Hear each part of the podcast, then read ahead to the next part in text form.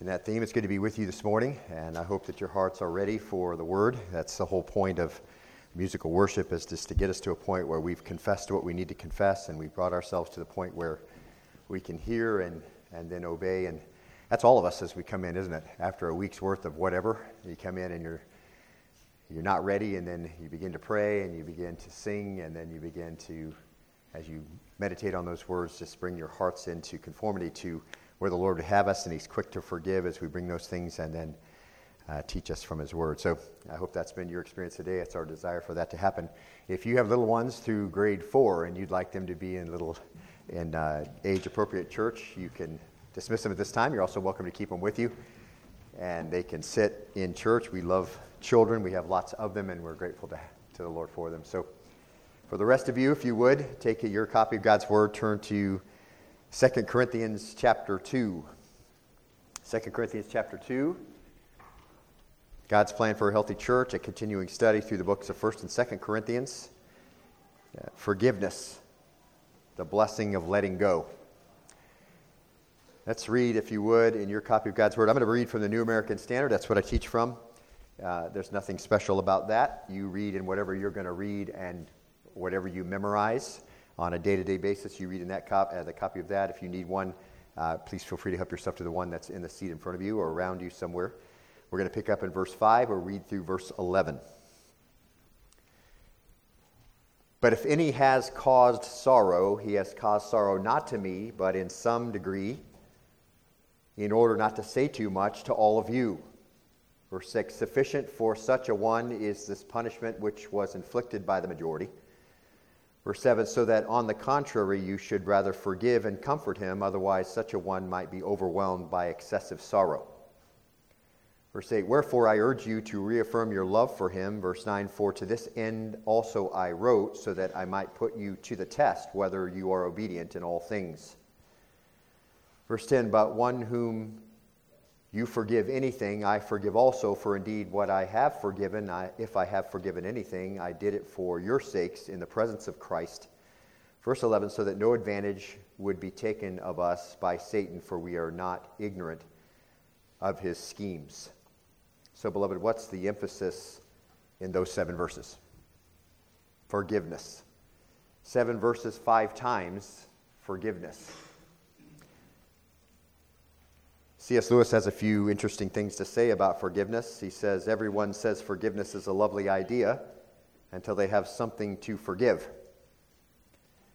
He goes on to say, real forgiveness means looking steadily at the sin, the sin that's left over without any excuse after all allowances have been made, seeing it in all its horror, its dirt, its meanness, and its malice, and nevertheless being wholly reconciled to the man who has done it.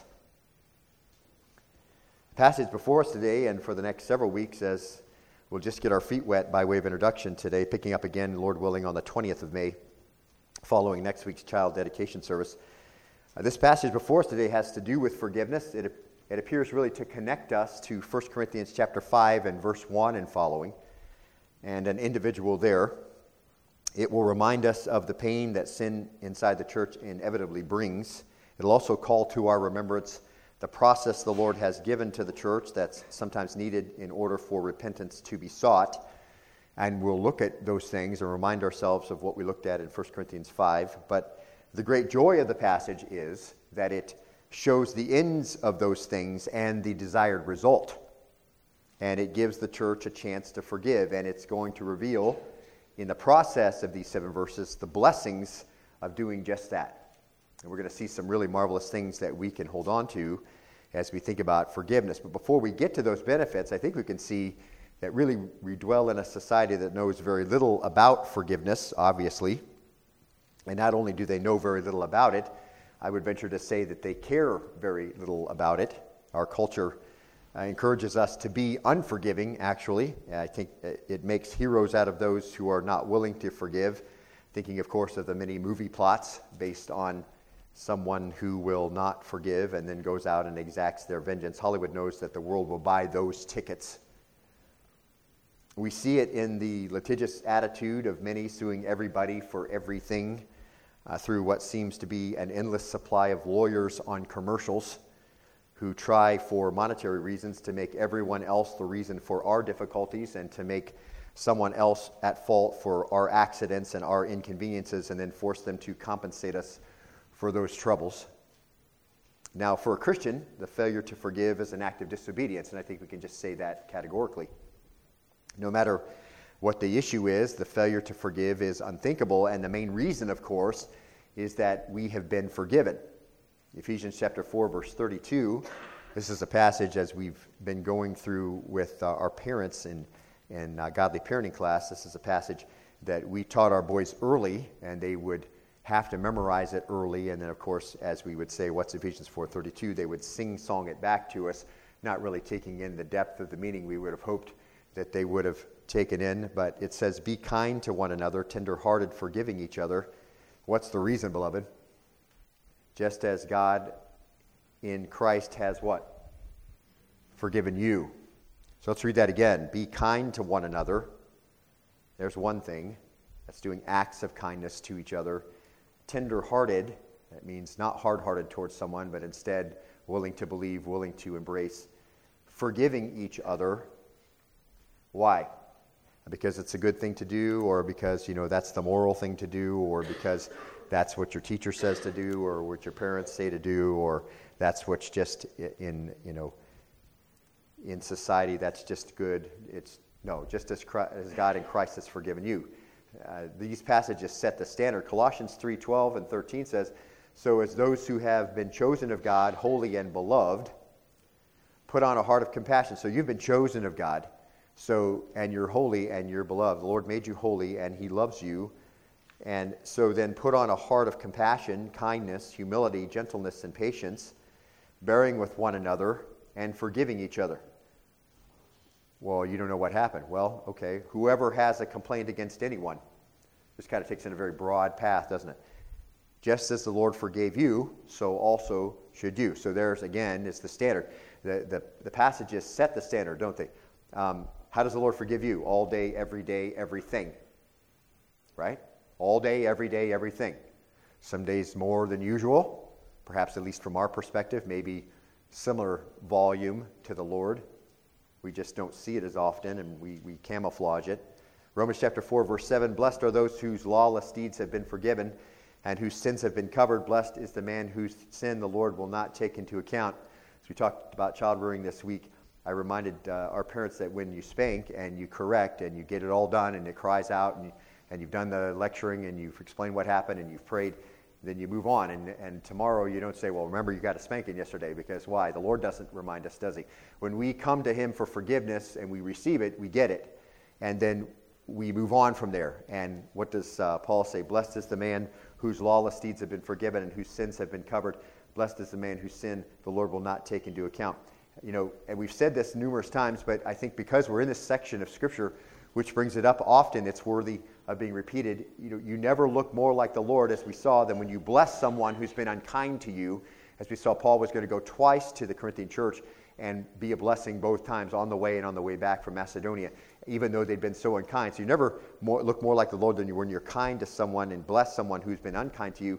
Number two, you're never looking more like the Lord than when you're patient and long-suffering with someone. And you never look more like the Lord than here when you forgive. And in fact, it comes across a little more forceful in Matthew, Matthew five seven. It says, blessed are the merciful, Jesus says, for they shall what? Receive it. Blessed are the merciful, because they'll receive it. Now, there's a little more invested there, right? Because we, we count on the Lord to be forgiving for us all day, every day, everything, right? So if you give it, you'll get it. Jesus goes on to say in Matthew uh, chapter six, verse twelve, and forgive us our debt. The disciples want to know how to pray, and so he tells them how to pray, and then he gets to this end, and, and he says, and forgive us our debts, as we have also forgiven our debtors. And then verse fourteen says, for you, for you forgive others for their transgressions, your heavenly Father will also forgive you. Verse fifteen, but if you do not forgive others, then your Father will not forgive you your transgressions. And this is not to say that a believer will lose justification and forgiveness from the guilt and the ultimate penalty of sin. We're not saying that. Uh, the passage deals with the washing that Jesus does of the daily defilement of the world. First John one nine, if we confess our sins, he's faithful and just to forgive us our sins. That's a continual washing and cleanse us from all unrighteousness. So it's not saying you're going to lose your salvation, your ultimate justification. It's dealing with the daily defilement of the world, and it's the idea of a washing just the feet and not the whole body, like we saw in John thirteen when Peter said, well, if you're going to, you won't, you're not going to wash my feet. Well, if you don't, I can't wash your feet, I have no part of you. Well, then wash my whole body. And what did Jesus say? Your whole body doesn't need to be washed, just your feet. Just the daily defilement of the world. You've already been washed, just your feet. That's the idea. And this is what Jesus says that the Lord will withhold if those who follow him don't forgive each other. So not only do you uh, not receive fellowship forgiveness when if you won't give it, as but as we've studied very recently, the Lord chastises those who are his and who disobey his commands. And so you find yourself not only just not receiving this fellowship forgiveness, you might find yourself suffering for wickedness' sake. You might find yourself uh, you know, taking the bread and the cup in an unworthy manner, which has to do with interpersonal relationships in the church in First Corinthians chapter eleven, and be weak and sick and taken home. See, so there's a lot invested here. It's not just, oh, it's a nice idea, you know, we forgive because the Lord has forgiven us. When we understand the depth of our own forgiveness by the Lord, and we were reminded uh, of what we've been saved from, and then how the Lord deals with us on a daily basis, uh, that refreshment uh, in that understanding helps us to respond correctly to everyone else, because everybody thinks forgiveness is a great thing, as C S Lewis says, until they have something to forgive. We see even more direct instruction out of James in James two, verse twelve. James says, so speak and so act as those who are to be judged by the law of liberty. For judgment will be merciless to one who has shown no mercy. Mercy triumphs over judgment. Now, the previous portion of that passage, and you can read this uh, at another time in your own time, the previous portion of the passage says, if you keep the whole law and yet stumble on one point, you're what? Guilty of the whole thing. So it's talking about the law, trying to keep the law, which is not possible for people to do, which is why Jesus came. Okay? So if you're living by the law, understand you're not keeping it. Even if you, you keep everything, you violate one, you violated all of it. So remember, in other words, when James says, when you're judged by the law of liberty, don't act then like you don't mess up and need mercy yourself. So make sure you give it. Because judgment will be merciless to the one who shows no mercy. Mercy triumphs over judgment. Thomas Adams, in the sixteenth century preacher, wrote this. He said, he who demands mercy yet shows none ruins the bridge over which he himself must later pass. A few principles we picked up here then to lay the groundwork for blessings of letting go, as Second Corinthians two five and following, found in some of the Gospels and the other epistles. Number one, God has forgiven you, so you should forgive. So you can copy this down if you're a note taker. Find it on the back of your bulletin. Number two, God will forgive you if you forgive. Number three, if you don't forgive, God won't forgive you. And you will have violated that relationship that has to do with the fellowship with God. So God's forgiven you, so you should forgive. Number two, God w- will forgive you if you do. If you don't forgive, God won't. And so very clearly, you want mercy, give it. You want forgiveness, give it. And forgive like God does. You don't forgive, you don't get forgiveness. And then four, you don't forgive, you don't show mercy, you're going to be chastised. You'll be chastened. It's a great parable from Matthew eighteen. It's, it's a parable that depicts God and the sinner. Uh, the king in the parable is God, and the man who owes the big debt is the sinner. Now, the whole teachable moment comes when Peter asks Jesus this question in Matthew eighteen. As Peter comes, and, and no doubt being very uh, confident in his own uh, magnanimous attitude, he says, um, Lord, how often shall my brother sin against me, and I forgive him? So this is, uh, you know, something that's been done that's actually an offense. It's gone against someone else, uh, against Peter particularly. And then he says, up to seven times. So, I mean, he can do the same thing over and over to me, and seven times I'll forgive him. Right? That's good, right, Lord? Jesus says to him, I do not say to you up to seven times, but seventy times seven. Now, you've heard this before, I'm sure, but obviously Jesus wasn't expecting Peter to begin to count the times he had to forgive until he got up to four hundred ninety, and then after that, then what?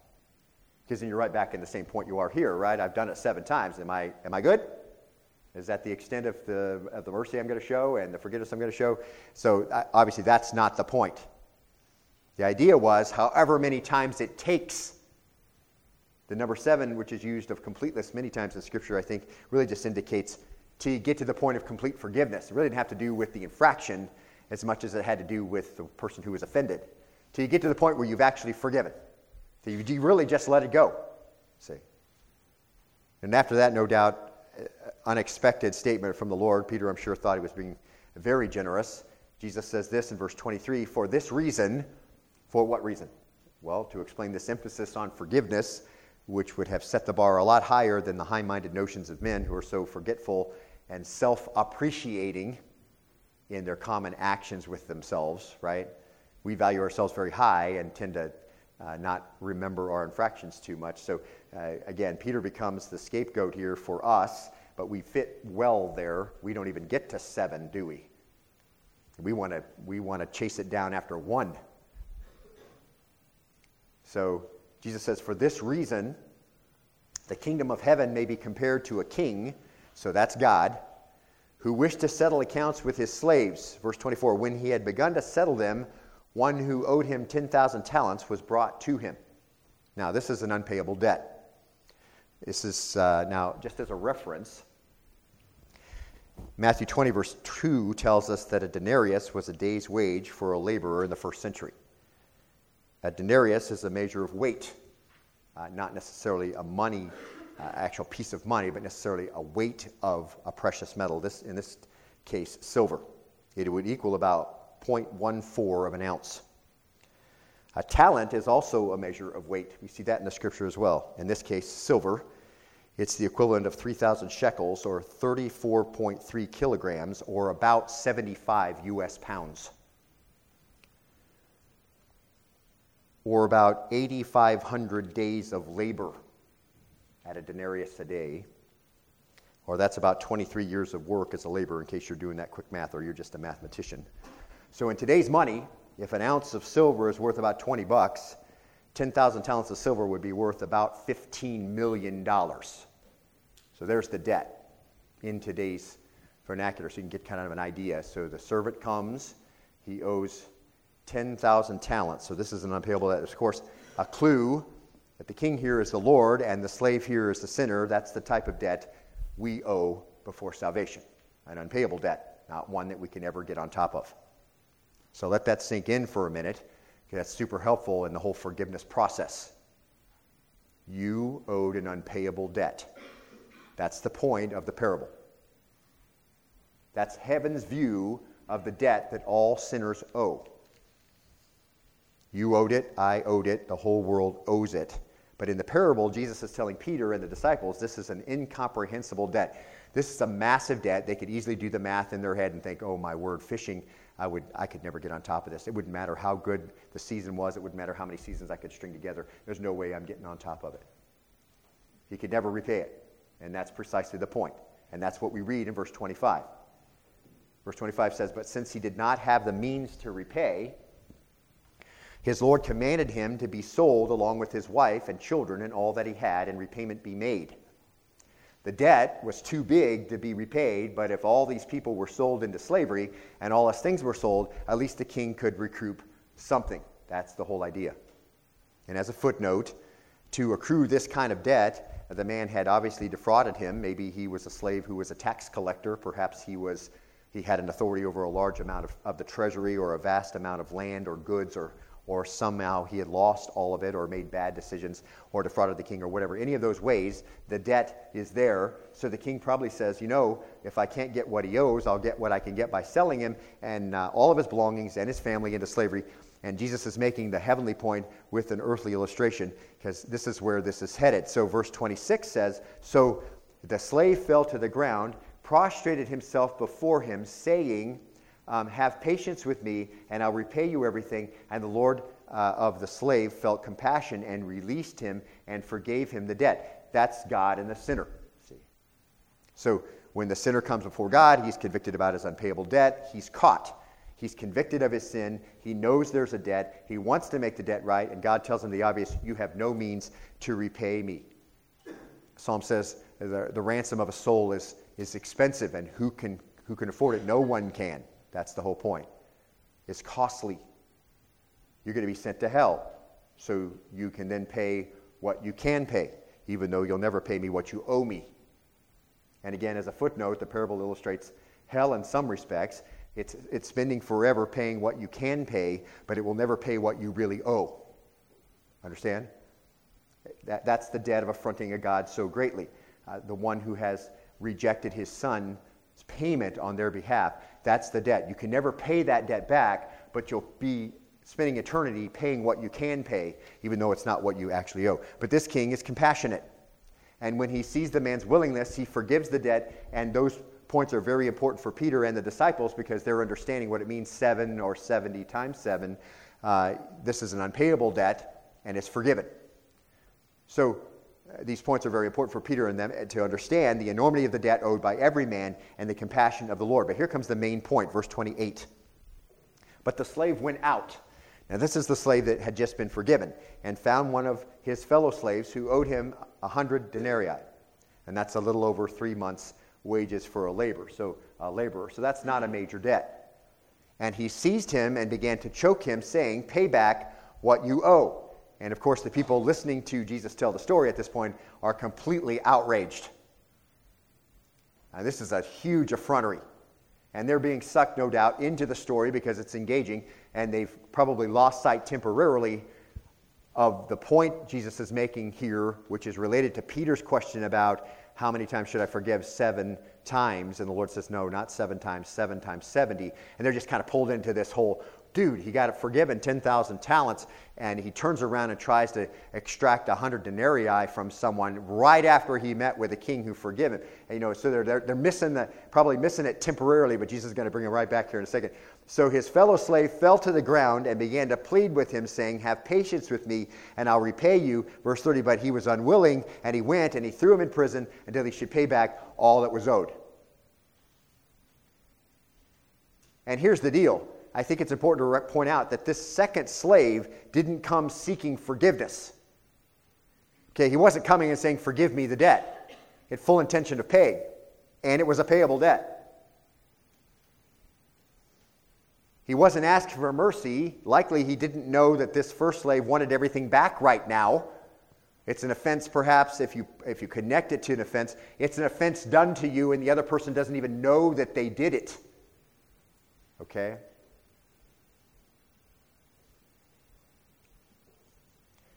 It just seems so absurd, right? I mean, when you read it, it's just, it's embarrassingly absurd and it's outrageous. And at this point, Peter and his disciples, and you and I know where he's going to go with all of this, right? And that's kind of embarrassing for us, isn't it? This is a hard passage. Here's someone who'd been forgiven a massive debt, who turned around and won't forgive someone a small debt. Where do we find such people as that? Well, they're more abundant than we thought, aren't they? And even Peter, who was willing to forgive seven times and thought he was being so magnanimous, is getting a tight collar at this point. All right, so no sense putting it off. Let's finish the passage, verse thirty-one. So when his fellow slaves saw what had happened, they were deeply grieved and came and reported to their Lord all that had happened. Straight to the king. Then summoning him, his Lord said to him, so speaking of the first slave, "You wicked slave, I forgave you all that debt because you pleaded with me. Should you not also have had mercy on your fellow slave in the same way that I had mercy on you?" And you see, it's the same thing we saw earlier. God has forgiven you, so you should forgive. God has forgiven you an unpayable debt, and no one has an unpayable debt to you. God will forgive you if you forgive. If you don't forgive, God won't forgive you. Now let's look at the last two verses. Verse thirty-four, and his Lord, moved with anger, handed him over to the torturers until he should repay all that was owed him. And then listen to Jesus' words in verse thirty-five, and you're already reading them. "My heavenly Father," so now Jesus disengages from the heavenly story to prove a, uh, uh, the earthly story to prove a heavenly point, and he says, "My heavenly Father will also do the same to you if each of you does not forgive his brother from your heart. You don't forgive, you don't show mercy, you'll be chastened. It's precisely what we saw in the five verses we looked at when we first started, in one package. You want mercy from God? Show mercy. You want forgiveness from the Lord? You give forgiveness. And if you don't, then don't expect it. And that's quite a story, isn't it? And that parable is very hard to hear. And it's so hard to hear that you can look and you can find people who write in commentaries who think that Jesus' teaching here couldn't possibly apply to believers. And if this was isolated by itself and you had no other scriptural references to point to, perhaps you could make some tentative case to that end. But think about it. How could it not be speaking to believers? Who's the audience? Peter and the disciples. And the parable jumped off Peter's question about how many times he needed to forgive. And what was the identity of the first slave? That's a forgiven man. God had already forgiven him. He's a child of God, right? An unpayable debt, and he's been forgiven completely. The debt is completely canceled. And Mark, this beloved, verse thirty-five says that it is imperative that we forgive to avoid God's harshness. So after he disengages from the story, he says, my heavenly Father will also do the same to you. And who's the audience? It's his disciples, if you do not forgive your brother from your heart. So to avoid God's harshness, unbelievers can't avoid God's harshness by being unforgiving. See, they have to forgive. Otherwise, they're on their way to pay what they can never pay. And see, here's the deal. You know, you have to be forgiven in order to... Unbelievers can't avoid God's harshness by being forgiving. Okay? That's my point. So it can't be an unbeliever that we're talking about here. Because just being forgiven is not sufficient to be saved, is it? No. So we can't be, it can't be unredeemed people who are the target here, because otherwise, if you're forgiven, God forgives you. And that has nothing to do with the ultimate forgiveness that comes uh, by confession of Christ as your Savior. So that the target, obviously, believers are required to forgive from the heart. That's from the innermost part, no false forgiveness, where you still hang on to your grievance. That's what it means. My heavenly Father will also do the same to you if each of you does not forgive his brother from your heart. See. So again, we see in the most stark and unadorned manner that God will sometimes deal very harshly with his children who have an unforgiving heart towards another person.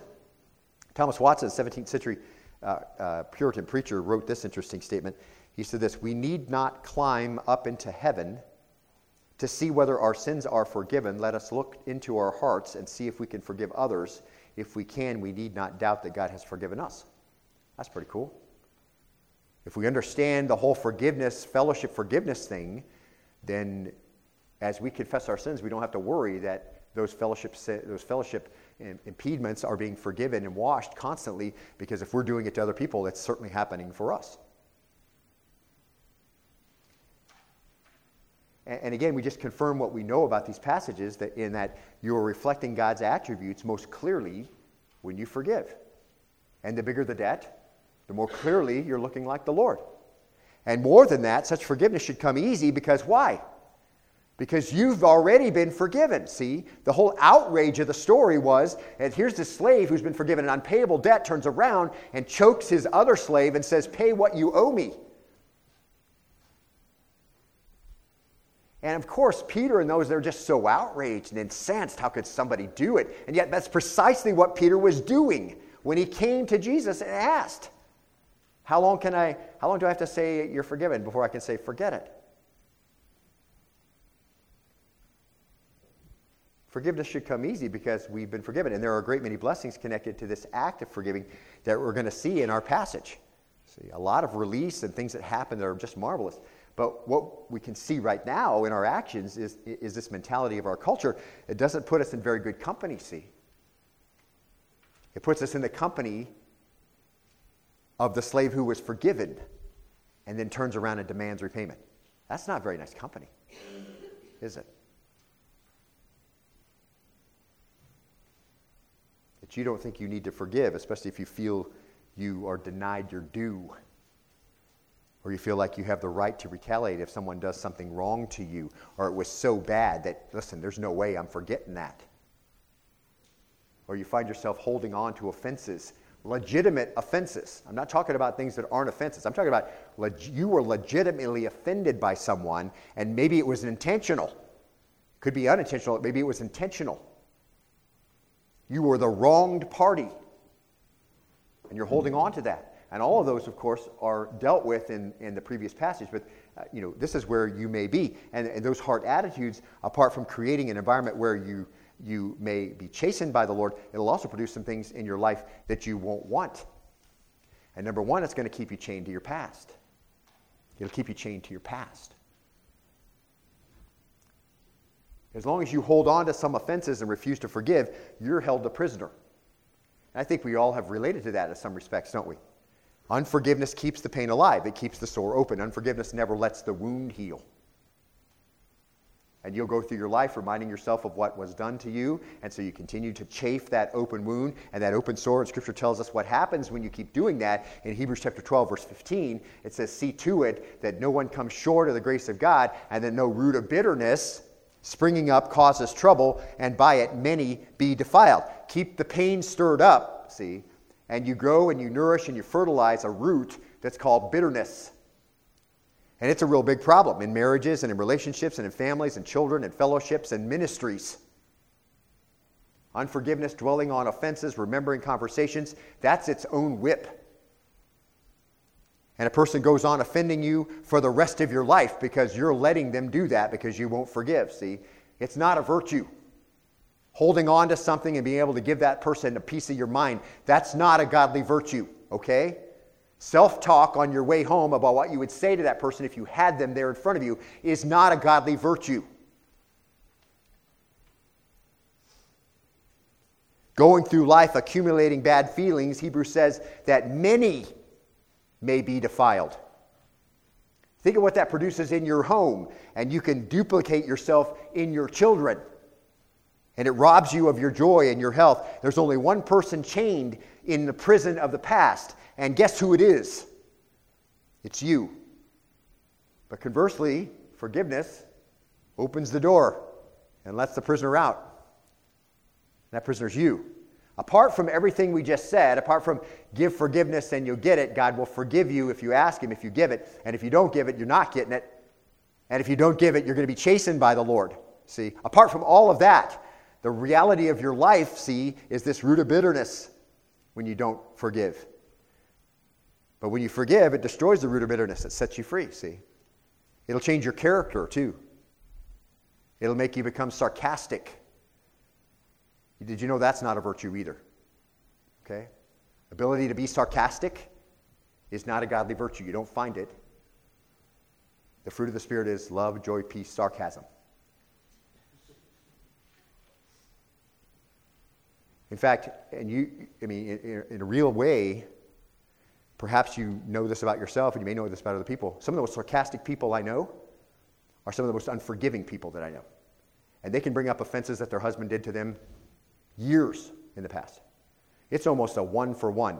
You hold on to unforgiveness, you become a super sarcastic person. It'll make you caustic, easily angered, gives you a nasty disposition. Again, you reproduce this in your family. And if you need a biblical example, think about King Saul. Irritated by the memory of something, you know, and continuing to dwell on it, and annoyed that David was picked, and not forgiving, and continuing and changing his character, becoming more and more severe. I mean, this, you know, you develop this distorted view of life, just like Saul did. You know, you, you make yourself out to be self-righteous, and you're very sulky. And you've literally poisoned your whole existence, and, and even casual conversations become a stage for gossip and slander and, and against the offender, see? And it's said in a joke and whatever, you know, and, and they did this, and you know how they always do that, that kind of thing. But see, it just reveals what's going on actually inside, apart from all the other things that you're not getting forgiveness from the Lord because you're not forgiving and you're still in that daily defilement of your sins, and you're not getting that, you're not getting that washing going on because you're not extending it, see, and you're placing yourself in a position where the Lord will have to chasten you and you'll suffer as a, as a wrongdoer, see.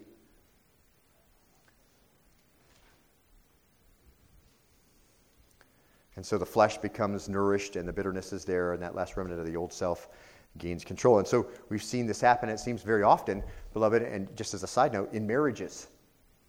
Two believers married to each other, uh, and should never be divorced. That's what the Bible says, that uh, marriage is permanent. There's only one reason for divorce, and even that, specific circumstances surrounding it, surrounding it. It should never be separated. First Corinthians seven says, also remain separate or be rejoined to each other. They should be enjoying fullness of life. That's God's design, see? Now listen, when I, when I walk down the aisle, I married a sinner. She's not here, so don't say that I said that. But what's unbelievable is she did too. Imagine that. And, and in light of that, it's absolutely impossible for us not to offend each other. We're both sinners, and we offend each other, okay? But where there's forgiveness, and that's operating as it's supposed to, and offense is a moment in time that comes and goes. And we say this in marriage counseling all the time. You, you know, premarital counseling, your marriage is a garden, and you should be in there weeding it all the time. There's no time where you should not be paying attention to what's going on there, taking things out that shouldn't be there and making sure you're keeping short accounts. And, and you're, that moment of offense is just a moment, okay? It's not now a... What's it called on a computer when you set a date in the past where you can go back and reset everything? Thank you. It's not a restore point for an argument. Oh, yeah? What about July the tenth, nineteen ninety-eight? When you said that very same thing. That's that's completely opposite of the whole point of the parable, everything we looked at in the epistles before, Jesus' words in the Beatitudes. Listen, you know, we, we find ourselves justifying where we are because of all the past offenses, which we should never have held on to to begin with. If we are redeemed, we've been forgiven an unpayable debt, right? So we don't live there, but we find we, ourselves living there. And so these two people, they'd be married for a long time. And, and uh,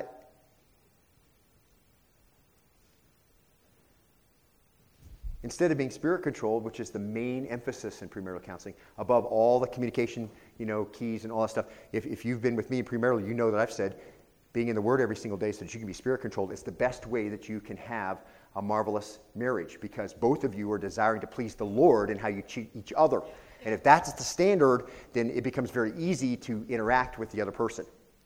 Much easier to just forgive and let go. Much, forget, much easier to just forget the stuff that happened in the past. You don't, you can't even recall the exact circumstances because you're not thinking about it anymore. See, this is how that's supposed to go. And so those offenses are just for a moment. But what happens in these marriages is that there's this no forgiveness, and it's this accumulated bitterness, and it closes off affection and kindness, and it destroys the relationship. And the next thing you know, you know, so so often with couples today, married for years, they file for divorce as a result of accumulated anger and bitterness over a long period of time, which fertilized and cultivated uh, all of that root. See, and then they just get to the point, you know, thirty years in or whatever, twenty-five years in, it's like, I don't want anything to do with this person. I'm just, I'm done. And it's just connected to all of that, see. You know, and we'll look at a few uh, more just quickly because, you know, we'll see these from the positive perspective in our passage in Second Corinthians two, but unforgiveness gives Satan an open door. It gives Satan an open door. So this is not sounding too, too sporty, huh? It'll, it'll keep you chained to your past. It changes your character. Unforgiveness gives Satan an open door. Catch this. Unforgiveness throws out the welcome mat and invites the demons in. I mean, that's precisely what Ephesians four twenty-six says. Where you have unresolved in your own heart bitterness and anger. And remember, you're just you're the only one in prison here, okay? Where you have an unforgiving spirit, where you have no mercy to show to anybody, you've given the place to the devil. Ephesians chapter four, verse twenty-six says, be angry and do not sin, and don't let the sun go down on your anger, verse twenty-seven, and don't give the devil an opportunity.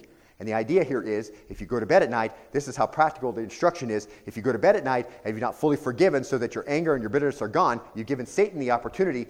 Actually, the Greek word is place. You've given Satan a place. Do you want to give that?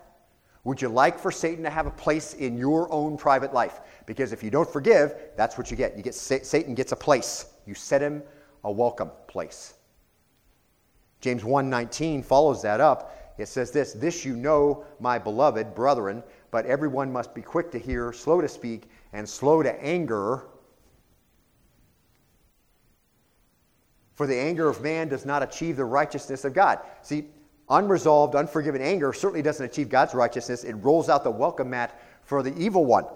And our current passage from Second Corinthians two, verse eleven, which we'll be, get to in just a couple weeks, tells us this. So that no advantage, so five times in seven verses, forgive, forgive, forgive. And he says this, so that no advantage would be taken of us by Satan, for we're not ignorant of his schemes. Again, exactly the same idea. Paul says, I'll forgive, and you should forgive, because we know what happens when we don't. And here's one of the blessings of letting go, is that there's no advantage, no opportunity given to Satan to destroy fellowships and destroy ministries and to destroy relationships and to destroy marriages, see? And again, what's the standard? The gold standard is, you forgive just as God in Christ has what? Forgiven you. And how often has he forgiven you? All day, every day. And what's the unpayable that he's forgiven you of? All your sin. And he counts it against you no more. And he doesn't impute it against you anymore. And he never thinks about it again. See? Paul says we know how he works. And, and it could be knowing our culture of unforgiveness and how the culture sometimes salts the church. We may say, you know, that's a lot of ground Satan gains in our lives and our ministries is directly related to unforgiveness. Let me say it again. You know, if we understand that, if we understand how the culture salts the church, I think it's safe to say that most of the ground Satan gains in our life is directly connected to unforgiveness. Would you say that?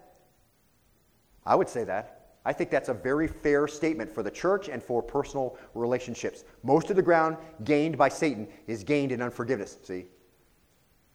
And there's denominations so worried about casting out Satan here and blocking Satan there and putting a hedge around it and get, get rid of Satan. Listen, you roll out the welcome mat if you do something as simple as not forgive a payable debt when you've been forgiven an unpayable one. You roll it out for him and you set him a place. Forget about barring Satan and what? You're inviting him in. Let's look at that, see? And so on the other side, I think you could evict a lot of demon trespassers by acts of genuine forgiveness. Not only are you letting yourself out of a prison you put yourself in, you're evicting a lot of demon trespassers along the way, both in the church and in your own family. I mean, everybody's like, you know, I want to I want to know what the Bible says about direct blessings from the Lord. What can I do to get a direct blessing? Well, there's one. That's pretty clear, right? And finally, unforgiveness obviously interferes with your communion with God. And it, this is just a, a continually repeated pattern here that we've seen. Matthew chapter six, verse fifteen, if you do not forgive others, then your Father will not forgive your transgressions. So you're losing all that communion and fellowship that you'd like to have. Catch this. I'm not right with you. I'm not right with him. On a very basic level. That's the whole First Corinthians eleven passage has to deal with that. Did you know that? Taking taking the, the bread and the cup in an unworthy manner is connected to how they were treating each other. And the selfishness and the self-centeredness and narcissism that was part of that church and that part of the worship that would go on. And everybody talking different times and at the same time and wanting to do whatever they want to do and say, I've got something to say and you need, you know, and I, I want to say it and I'm going to speak in tongues if I want. And I'm just whole this whole this whole mess that was part of the church. And then I'm going to go to the fellowship dinner and I'm bringing my own stuff and I'm not sharing it with anybody and I'm just going to eat with people just like me. And the whole thing was all about me, me, me, me, see. And so Paul says, and then you come to the You come to communion and you think somehow you're in fellowship with the Lord. You're not in fellowship with each other. You're not right with each other. You're not right with him, see? Colossians three nineteen, husbands, love your wives. Do not be embittered against them. So I'll pick on men just for a second as, and because, you know, next Sunday is Mother's Day, so we're going to pick on moms, okay? So just throw in, you know, fair play. Husbands, love your wives. Don't be embittered against them. You know, First Peter uh, three, seven and nine, seven through nine. Husband, love your wife and don't hold a bitter, a bitter attitude towards your wife. It's in the imperative. It's not a grand suggestion. Well, you don't know what kind of person she is. You know the passage in Proverbs, you know, like dripping from a roof, you know, away from... Yeah, I know it. But I bet you contribute, don't you? Don't be embittered against them. First Peter three seven. You husbands, in the same way, live with your wives in an understanding way. In, in what same way? The way the Lord deals with you. That, that was the previous passage. How does the Lord deal with you?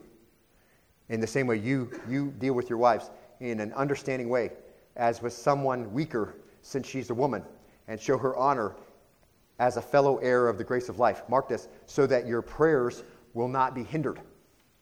Looks like that's a fellowship problem, isn't it? When you're not dwelling with your wife in an understanding way, as with someone weaker, your prayers are hindered. You think you're talking to the Lord, and you're not. You're talking to the ceiling. And then he says, to sum up, all of you be harmonious, sympathetic, brotherly, kind-hearted, and humble in spirit, not returning evil for evil or insult for insult, but giving a blessing instead. For you were called for this very purpose, that you might inherit a blessing. You're, you're going to inherit one, and so you should be giving one. So it just adds another component, okay? And even if it's not reciprocated, we say this in, in marriage counseling all the time, even if it's not reciprocated, even if the forgiveness that you're giving and the unconditional love that you're giving isn't reciprocated back, you are still in the direct line of blessing from the Lord. Why? Because you're doing exactly what the Lord wanted you to do. Precisely as he's asked, really in some of the same types of contexts where it's difficult to do it and you're extending it to someone who's not very nice. You see? Why would I, why would I sentence myself to be in any other place than the place of the maximum blessing from the Lord? See, and this is, this is just a place where you're putting yourself by your own self-will. See, what kind of foolishness is that? What benefit is it to cut off the benefits and full rich fellowship that God desires with you, along with the constant washing from the defilement of the world that he gives to you if you give forgiveness to someone else? See, so how do I avoid that? That doesn't sound very nice. Well, it's pretty simple, isn't it? Colossians three thirteen, bear with one another, forgive one another, whatever, whoever has a complaint against anyone, just takes in a very broad bunch of categories. Whatever it is, however it came about, whatever offense you think it is, however you took it, however they intended it, whatever, however it, fi- however it finally washed out, okay? Whoever has a complaint against anyone, takes in everybody, okay? Bear with them, forgive them, just as the Lord forgave you, so also should you. See? Ephesians four thirty-two, how do I do it? Be kind to one another. This is an act of volition. See, when we have uh, marriages that come in, they're having trouble. You know, there's no like five easy steps to a great marriage. Read this book and everything will be hunky-dory. No, you know, we get in this position with one another because we move away from fellowship and understanding what the Lord is saying to us and not doing it. And so when couples come in, they get homework. Sometimes very basic. Okay, this is the passage we're going to look at. Uh, this is what it's going to look like for you. I'd like you to, and then I put it in lines and I say, okay, how can I do this to my spouse in this next week before we meet again? And so I'm going to use this verse. I'm going to put it into practice. I'm going to do these three things. And I got four or five sheets that they can take home over time where they can do this homework. See? And when you bring yourself in line with what the Word of God says, it's amazing how the relationship itself begins to put on flesh, because sometimes they come in and the couples have stripped each other off of every flesh. I mean, it's just emaciated. There's no reserve there anymore. I mean, they've picked each other to death, and now, now it's time to put make some deposits, right? But it's not it's not some special knowledge, right? It's not some five points to a better marriage or whatever. Go on a vacation and, and talk. You know, if you don't like each other, don't go on a vacation, okay? That's going to be miserable. Let's get some stuff straight before you depart. It'll be a lot more fun when you're out. Be kind one to another, tenderhearted, forgiving each other. Why? Because God in Christ has forgiven you. See, we do it in the proper response of thankfulness to the King who's forgiven us an unpayable debt, see? And, and we're going to deal with, with uh, one of those places in our passage. And there are many word pictures in Scripture about forgiveness, and, and, they're, and they're there to help us grasp, I think, something about the nature of forgiveness. Here's it, here it is, okay? Because I think people, even if they embrace forgiveness, they kind of self-define it. Well, I'll forgive you, but I'm never going to forget it. You know, that kind of thing. What? Write in large letters across the bill, nothing owed. I think we can make that connection, can't we? Whatever it was against, or whatever we done against the Lord was written on a bill and nailed to the cross, according to Colossians, and canceled. It's to be forgotten and never sought to be remembered again. I have forgotten your sins. It's amazing. The Lord can be the creator of all the universe, omnipotent, omniscient, and say, I remember your sins no more. It's to send the offense into the wilderness, never to be found again. That's forgiveness. You don't see it. You don't hear it. It's gone forever. It's to bundle up all the trash and all the filth in the house and sweep it up and leave it clean. It's to grant full pardon to a condemned criminal. It's to set off in opposite directions on a compass and never look back. The offense and you. As far as the east is from the west, so far have I removed your sin from you. It's to drop an anchor into the Marianas Trench and let go of the rope.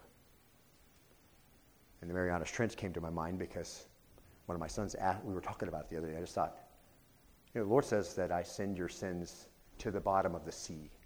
And I thought, you know, it's a bad thing when you're out boating and you throw your anchor in, you're not holding on to the end of the rope. Anybody ever done that? I've done that. Unfortunately, more than once. And you see the end of the rope go over. It's like, ah, well, that's too late now. Those are the pictures, see? So when we think about forgiveness, let's think about it in the correct context, okay? We know that we should because the Lord has forgiven us. We know that it should be easy because of all that we've forgiven. We understand it's, we get it from the Lord when we give it, and we understand that if we don't give it, we don't get it, okay? And we understand the Lord can deal very harshly with believers who won't forgive and does do that regularly. Some are weak, sick, and some sleep. But apart from all of that, you know, we can understand all of that, and then we can understand this. It looks like this, okay? Forgiveness looks like this. When you let go, it's gone. When the king forgave the unpayable debt, it was canceled. There was no longer anything owed, see? This matter of forgiveness is very important. It's right at the foundation of spiritual health, beloved. We can't say, we can't say in one moment, I want to do everything for the glory of Christ, but I don't think I'm going to forgive you, see? You know, what you have to say is, I'm not going to forgive you, so Christ, I'm not really interested in your glory, see? I'm interested in my vengeance, I'm interested in my opinion, I'm interested in serving me, see? I'm interested in hanging on to an offense because it was a legitimate offense, and they really hurt me, see? And then we find ourselves in really bad company, see? Forgiveness is this, beloved. It, it is a declaration of love that states, I don't hold any resentment against you. I don't hold any odium, no acrimony against you. And as a byproduct of it, I won't bring up the offense to you. If you understand forgiveness in the scripture, I won't bring up the offense to anybody else. I won't bring it up and dwell on it myself. And I'm going to stop thinking about it right now. Let's bow and be dismissed in prayer, if you would, with me, beloved. Father, we thank you for a time where we can begin to lay the groundwork of uh, this marvelous teaching of forgiveness, which is really at the heart of spirituality. It's really at the heart of fellowship with you. We come to you and receive full forgiveness of every debt owed. What a marvelous thought that is, that we can walk up to you and admit that we are a sinner, confess those sins to you, own all of them, know that it's all true against us, and ask for your forgiveness and genuineness of heart, believing that you will forgive, and you will.